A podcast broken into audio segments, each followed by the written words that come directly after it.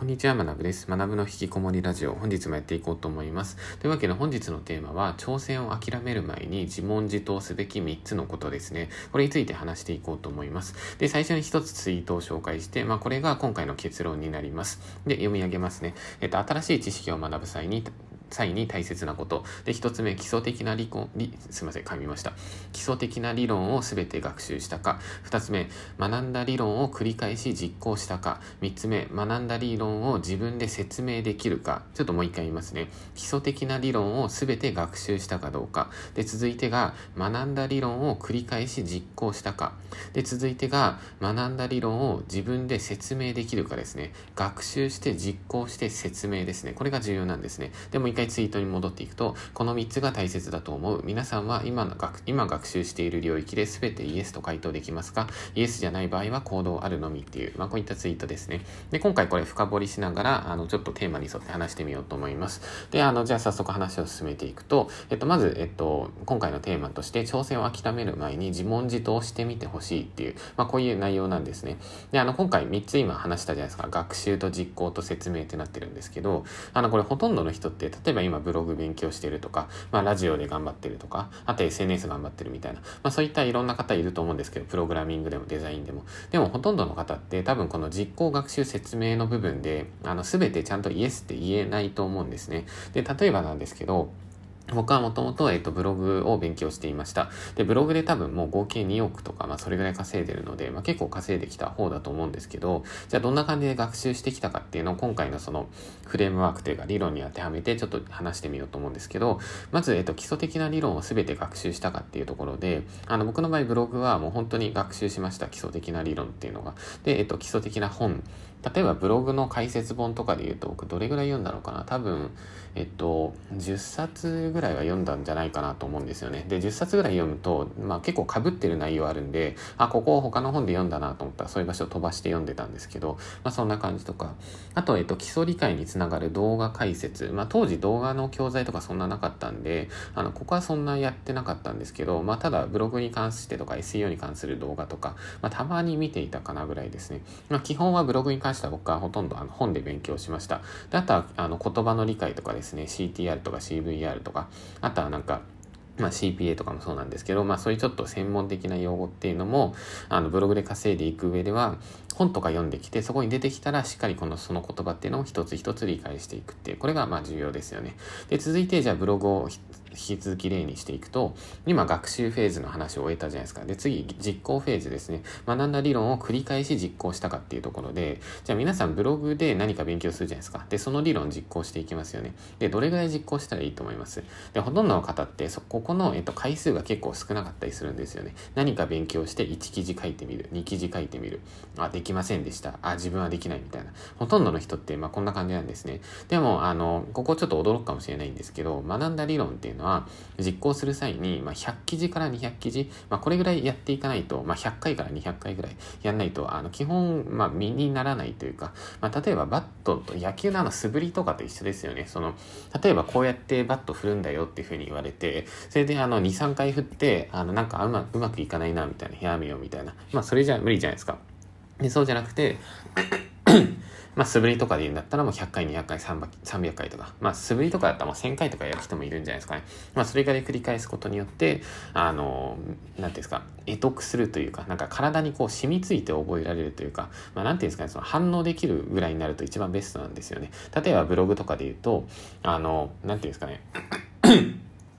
あ、このキーワードで書いたら、あの、まあ、稼げそうだな、みたいな、なんか肌感覚でも分かってきたりするんですよね。まあ、そこまでいけたら、まあ、かなり強いと。ってところですね。で、続いて、えっと、理論の方の説明もう一回戻るんですけど、えっと、学習のフェーズと実行のフェーズと、その次説明のフェーズがあったじゃないですか。学んだ理論を自分で説明できるかっていうところで、例えばじゃあこれをブログを例にするんだったら、じゃあなぜこうやってこうするとアクセスが増えるのか、なぜ収益が生まれるのかっていう、これ皆さん、例えば今ブログ学習してる方は、皆さんそれ全部言葉でロジカルに全部説明できますかね。で、その、すべてロジカルに説明できるようになると、あの、より稼ぎやすいと思います。で、参考まで僕の場合は多分ブログかなり得意な方で、あの、ブログ記事一記事を見せるじゃないですか。で、見せながら、どういうロジックになってるかっていうのを全てのパートにおいて全部解説できますね。で、これってのはすごい重要で、例えばこの記事は、このキーワードを狙っていますみたいな。で、このキーワードを狙っているから、えっと、こういうタイトルになっていて、で、タイトルをこういうふうにつけた理由っていうのは、こうこうこういう理由がありますとか。で、その後に、えっと、導入文があるじゃないですか。で、この導入文っていうのは、こういうロジックで書いてますみたいな。導入文とかも適当に書いちゃダメなんですね。全部ロジカルに、その、理由っていうのを通して書いてるんですね。で、最初の見出し 1, つ目っていうのをこういうふうにしていますみたいな。で、見出しを1つ目こういうふうにした理由っていうのはここにありますみたいな。で、見出しの1つ目の中にこういう文章がありますみたいな。で、なぜこういう文章にしたかっていうのはこういう理由がありますみたいな。で、あと、えっ、と、記事のこう後半に進んでいくじゃないですか。で、最後にこの記事のまとめっていうのを書いてますみたいな。で、まとめを書いた理由はこうあり、こういう理由ですみたいな。でも一方でこの記事ではまとめを書いていませんみたいな。なぜならこういう理由がありますみたいな。まあそんな感じで、僕の運営しているブログってまとめの文章がある記事とない記事があったりするんですね。で、そこっていうのもロジカルに実は使い分けたりしていて、で、そういう感じであの、細かく説明するとめちゃくちゃ、あの、長かったりするんですけど、でもそういうのを自分でしっかり理解して、あの、まあ、実行とか、まあ、説明できるぐらいまでいけるとかなり強いんじゃないかなと思います。で、以上がま、ブログを例にしたので、僕としてもこう、さらさら言葉が出てくるというか、あの、まあ、得意分野だとか経験が長いのでこう言えるんですけど、まあ、ただ、えっと、何ですかね、現状僕は FX のトレードを勉強してるんですね。で、トレードに関して、FX に関しては僕まだ全然超初心者なので、あの、全然まだ足りてないんですよ。で、今回の、えっと、理論に基づいて説明をしていくと、まず学習のフェーズじゃないですか。基礎的な理論を全て学習したかっていうところで、僕はあの、FX の学習、基礎学習圧倒的に足りてないですね。基礎的な本っていうのはいくつか読んだんですけど、まあ、3、4冊ぐらいですかね。でも結構流して読んじゃったりとかもしているので、あの、まだまだ圧倒的に全然足りてないので、もう本でももっと勉強してしないとダメですし、あの動画とかでももっともっと全然勉強しないとダメだなっていう。だこれからそれはやろうと思っています。で、続いて、えっと、学んだ理論を繰り返し実行したかっていうところで、まあ、学習した後に実行のフェーズあるじゃないですか。で、実行においては、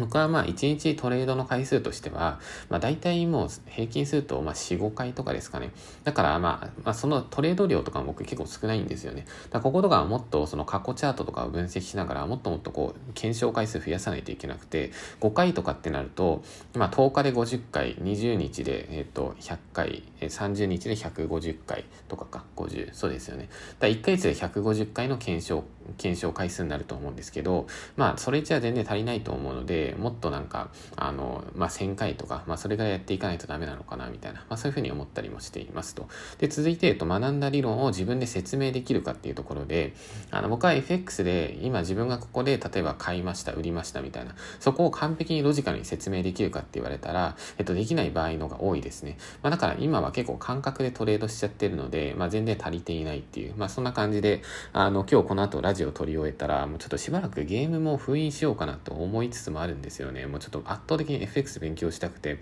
もう脳みそが全部 FX なんですよね、最近。まあそんな感じで、あの、まあ大変っちゃ大変なんですけど、まあそんな感じで勉強してますと。で、えっと、一応参考までに僕のチャンネルだと Web 制作勉強してる方も多いと思うので、今回の学習フレームにおいてもう一回説明してみると、まず Web 制作において基礎的な理論すべて学習しましたかっていうので、まあ基礎的な本とか、あとプログラミングだと解説の動画とかも多いじゃないですか。で、そういうので全体感を理解すると。で、あとは言葉とかかも一個一個ちゃんと理解していくってところですね。で、プラスで、学んだ理論っていうのを繰り返し実行したかっていうので、ウェブ制作を例にするんだったら何か基礎を勉強するじゃないですか。で、その後に自分で、まあ、5から10サイトぐらい作ってみてください。で、5から10サイトって聞くと多いって思うかもしれないんですけど、やっぱそれぐらい最初やらないと全然圧倒的に足りないですね。あの、2、3個サイト作りましたみたいな。じゃあ仕事取れるかなみたいな。今多分それ取れないと思いますね。最低でも5から10ぐらい練習しましょうと。で、続いてえっと、学んだ理論を自分で説明できるかっていうので、あの、これ初心者にありがちだと思うんですけど、あの、HTML、CSS とかをこう書いたりするときに、まあ、結構雰囲気で書いたりしてるんですよね。なんとなくこうなったからいいや、みたいな。で、そういった感じだと結構コードに無駄があったりとかする場合が多くて、あの、完璧な完全100点満点のコードを書けとは言わないんですけど、あの、自分が書いてるコードの意味っていうのを一つ一つ理解する。で、それができていなかったら、それはやっぱそこの学習不足なんですね。まあ、だからそこも大切かなっていうところですね。まあ、なので、ちょっと参考にしてみてください。で、あの、まあ、大切なことをまとめると、あの、自分の不足っていうのをしっかり、あの、分かりましょうっていうところですね。で、自分がここ足りないんだって分かったら、そこを埋める行動をしていけばいいだけじゃないですか。で、これを繰り返していくのが学習っていう感じですね。はい。というわけで以上が前半パート。学習して、実行して、それを説明できるレベルまで目指しましょうっていう、まあ、こんな感じで一旦前半を終えて、チャプター区切りながら後半に進んでいきます。はい。というわけで、えっと、ここから後半パートで、あの、ちょっと耳が痛い話をしようと思います。で、最初は一つツイート紹介します。えっと、お金を稼ぐには間違いなく能動的な学習が必要です。能動的とは自分で考え、自分で動くこと。なお、残念ながら SNS や YouTube での学習は基本的には受動的です。与えられた情報を受け取っているだけ。そうじゃなく自分の不足を考え、そして自分に必要な知識を学ぶのが大切っていう、まあ、こういったツイートですね。で、あの、ここに関しては、まあ、これ、ラジオで話すのもどうかなとは思うんですけど、あの、ぶっちゃけこのラジオもそうなんですけど、音声を聞いてるだけ、あと YouTube 動画を見てるだけ、まあ、それだけじゃ、あの、正直稼げるようにならないですね。あの、ほぼ、まあ、100%って言ってもいいと思うんですけど、ほぼほぼ無理だと思います。で、なんでかっていうと、まあ、これ、あの、なんていうんですか、英語とかでもあるじゃないですか、なんか、こう商品名っていうのか、スピードラーニングってやつとかあるじゃないですか。で、スピードラーニングって、まあ、すごいなんか、あの、石川遼選手とかがなんか、広告塔をやったりしていて、なんか、聞くだけで英語が上達みたいな、まあ、そういったものがあって、でも、あの、石川遼選手が、えっと、聞くだけで英語上達したかって言われたら、絶対そうじゃないですよね。あの人、海外でめちゃくちゃ大会とか出たりとか、あの、外国人選手と交流していって、で、その結果、それと並行して英語学習していたから、インプットとアウトプットのバランスがしっかりしているから、それで上達したわけじゃないですか。まあ、だから、それと一緒で、まあ、ビジネスの学習も一緒ですよね。例えば僕のラジオを聴いていると、ビジネスの基礎知識とか、あの、ノウハウとかっていうのは日々こう入っていくと思います。で、それはそれ自体ですごい大切だと思うんですけど、じゃあそれをやったところで稼げるようになるかって言われたら、全くならないですね。あの、あの、なんていうんですか、大切なんですけど、まあ、ただそれが十分かって言われたら十分じゃないんですね。だから、あの、じゃあその上でどんな感じで勉強していったらいいかっていうので、まあこれ実際に僕がやってる学習スタイルなので、あの、皆さんももしよかったらまあ参考にとかしてみてほしいんですけど、まず、えっと、2種類あります。で、まず1つ目っていうのが、えっと、移動時間はもうすべて音声学習します。もうこれは確定事項ですね。だから、あの、例えば、ランチ食べに行く時とか、こう、歩いたりとか、あとランチ食べてる時とかもこう、手動かしたりしてるじゃないですか。で、そういう、あの、自分の手が開かない時っていうのはもうひたすら音声でずっと学習するんですね。あの会社の通勤時間とか。あとは、えっと、まあそうですね。まあそういったそのジムにいる、あの筋トレしてる間とか、もうずっと音声学習します。で、もう一つやってほしいことっていうのが、あの、そう、音声学習とか空き時間でやりながら、プラスアルファで自分がちゃんとその学習する分野を決めてそこ勉強するじゃないですか。で、勉強しながら今回話した前半の内容っていうのを意識するんですね。あの、基礎知識をちゃんと勉強し終わったかとか、基礎知識を学んだ上で全て実行したかとか、あとは、えっ、と、基礎知識を他人に説明できるぐらいちゃんと理解して落とし込んだかみたいな。まあ、この二軸ですね。だ移動時間でこうインプットすることによって、それ効率性上がるじゃないですか。で、プラスアルファで日々自分で考えて自分の不足っていうのを埋めていく。まあ、これ続けていけば多分普通に成果出ると思うんですよね。まあ、なので、あの、音声を聞いてるだけじゃぶっちゃけこれは稼げるようにならないですね。まあ自分でこういうことを言うのもあんま良くないかもしれないんですけど、あの、まあ正直本音なので、あの皆さんに本音を話すとそんな感じですね。まああの、まあ、とはいえなんですけど、まあ、こういう言い方すると、まあ、ポジショントークに取られ、と、あの、思われやすいですけど、あの、僕自身は音声はすごい重要だと思ってるんですね。で、なんでそういうふうに思うかっていうと、あの、過去の実体験があるからです。で、これも一つ過去のツイート紹介しようと思うので、一つ読み上げます。えっと、僕は収入が伸びない時期に、実は与沢さんの YouTube 音声を聞いていました。そこで実利につながらない行動は全てやめろという話があり、完全に心に響きました。それからマジで実利につながることしかしていません。そしたら当時と比較して収入は4倍に伸びた、控えめに言って効果絶大っていう、まあこういったツイートですね。で、これ本当にあの嘘偽りなく本当の話で、ちょうど2年前ぐらいかな。あの収入がまあある程度伸びたんですけど、こう、なんていうんですかね、停滞している時期があったんですね。で、その時に なんか、あのどうしようかなみたいな感じであのいろいろ考えながらあと空き時間に、まあ、ひたすら与沢さんの、まあ、YouTube の音声あの、まあ、当時、まあ、言ってしまったらちょっとあのなんていうんですか、著作権的にあんま NG なやつも多かったんですけど、まあそれが転がってたので、まあめっちゃ聞いてたんですね、もうずっと。多分あの、YouTube, YouTube 上にあるやつでも全て聞いたんじゃないかなみたいな、それぐらい聞いたんですけど、あの、そしたら、あの、マインドがめっちゃ変わったんですね。あ、こん、こういう考え方すればいいんだみたいな。でも繰り返し、もう同じ音声とかも普通に聞くんですよね。だから自分今ここ足りないなと思ったら、その時の自分に必要な音声を選んで移動時間、移動時間に聞くみたいな。で、それやりまくったら超マインド変わって、そしたら収入めっちゃ伸びました。まあ、だから、あの、音声自体はすごい大切だと思うんですね。でもそれだけじゃ足りないっていうところなので、なんかこれ聞いてる皆さんさんもぜひ注意してください。僕のラジオ聞いてくださるのはすごい嬉しいんですけど、それだけじゃ、あの、絶対に足りません。で、何をしたらいいかっていうと、基礎的な理解、基礎的な理論っていうのを全てちゃんと学習しましょう。本とか動画とかでもしっかりもう1から10まで全部学習するんですね。で、皆さんなんか答えばっか求めたりとか、まあ僕もやっぱ FX とかで、あの、勝てるトレード手法だけ教えてくださいみたいな、まあそういう思考にどうしてもなっちゃうんですけど、でもそうじゃなくて、やっぱりその、一個一個理解していくことは大切なんですね。FX だったら、例えばローソク足ってそもそも何なんだろうとか、あと、えっ、ー、と、移動平均線ってあるけど、あれそもそもどういう意味なんだろうみたいな、まあそういうの一個一個理解していくとか、例えばブログだったら、あの、検索ボリュームって何なんだろうみたいな、あれ SEO と SEM って何が違うんだっけとか、あとリスティング広告と、あと、あれリマーケティング広告って何だっけみたいな、まあそういうのとかっていうのも、あの、基礎的な本とか勉強してると話出てくると思うんですね。で、そういうのを、あの、一個一個やっていきましょうと。で、やりながら、えっ、ー、と、とにかく実行していく。まあ、チャート分析とかをやっていくんだったら、あの、過去チャートでもう100回、200回、300回、500回とか検証しまくると。ブログだったら100記事、200記事書く。まあ、これを、あの、一般的な思う一般的な人が思う実行の回数に0を1つ追加すると実はちょうどいいぐらいになるんですね。例えばほとんどの人っていうのはブログ10記事、20記事を書いたら大体諦めるんですよ。でもそうじゃなくて正しくは100記事、200記事なんですね。で、FX のチャート分析だと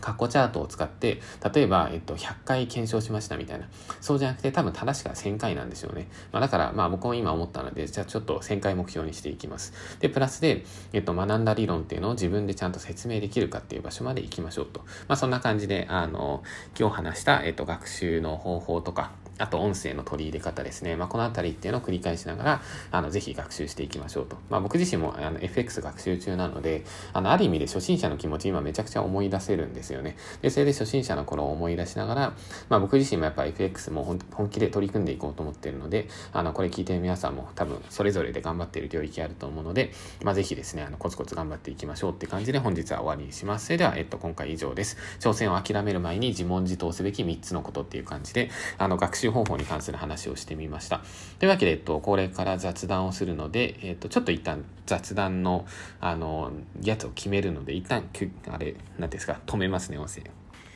はい。それでは、えっと、じゃあ、ここから、あの、普段の、なんですか、雑談というか、あの、雑談と言いつつ、まあ、ビジネス相談に答えるみたいな感じなんですけど、あの、以前になんかビジネスで困ってることあったら、あの、質問募集みたいな感じで、ツイッターで、あの、やったら、あの、いくつか来たので、そこから答えていきますね。で、今回、ケンタさんですね、えっと、メンズ美容かけるかっこいいパパへっていう方ですね。えっと、 Voicy 聞かせていただきました、 Shopify で、えっと、メンズ美容専用、メンズ美容専用の EC サイトをやり始めました。BB クリームやリップ、眉ペンなど、あくまで男性専用のものを取り扱う予定です。認知していただくには様々な広告スタイルを試しながらやるのがベストでしょうか。また何かアドバイスあればいただけると幸いですっていう、まあこういった相談ですね。で、あの、まあこれも、えっと、ちょうど昨日か、なんか美容院開きたいっていう方の相談に答えたんですけど、あの、まあそれと基本一緒なんですよね。あの、メンズ美容の EC サイトを立ち上げるってなった時に、まあそこの商品売りたいわけじゃないですか。まあそしたら、あの、まず売れやすい場所から狙っていくのが僕はいいとと思っていて、まあこの質問だったら僕だったら最初もうすぐにリスティング広告から取り扱うかなと思います。あの例えば BB クリームスペースメンズとか、あとは、えっと、リップメンズとか、あと眉ペンメンズとかですかね。まあそんな感じで、その男性がその商品を欲しがるときに検索するワードっていうのがあると思うので、あの、そこも狙い撃ちでリスティング広告バンバンかけていくんですね。で、そのそうすると、あの、一番そのニーズ刈り取り型のマーケティングできるじゃないですか。例えばメンズ BB クリームで調べる人って、まあ多分買いそうじゃないですか。あの、欲しがってますよね。だそういった人向けに、あの、リスティング広告出しながら、えっと、商品のページっていうのを出していって、で、プラスでこの BB クリームが、あの、なんていうんですか、あの、おすすめな理由みたいな、まあ、そのあたりの、あの、情報とかっていうのをページに載せておけば、あの、売れやすいんじゃないかなってところですね。まあ、だから今回の相談に関しては、一旦リスティング広告で刈り取り型のマーケティングですね。そこから、あの、試していく。で、プラスアルファで、えっと、今回の健太さんの相談では、えっと、認知していただくにはっていうふうに、あの、質問文に書かれていたんですけど、あの、最初はその認知を増やすっていうよりも、あの、すぐ買ってくれそうな人ってどこにいるんだろうっていう、まあ、その、あの、購買ニーズにそのまま直撃でマーーケティングしていく。まあ、そっちの方が、あの、低コストで結構収益上げれたりするんですね。まあ、だから、あの、まあ、認知獲得っていうよりも、あの、欲しがってる人、直球でどこにいるんだろうっていう、それがリスティング広告。で、その次にいいのがリマーケティング広告。で、その後に、えっと、もう少しこう安定的に売り上げ上げていきたいんだったら、コンテンツマーケティングで SEO とかをやっていくみたいな、まあ、そんな感じもありかなと思います。はい、というわけで、あの、ざっくりした回答になっちゃったと思うんですけど、こんな感じで本日終わりにしようと思います。それでは皆さん引き続きコツコツやっていきましょう。それではお疲れ様です。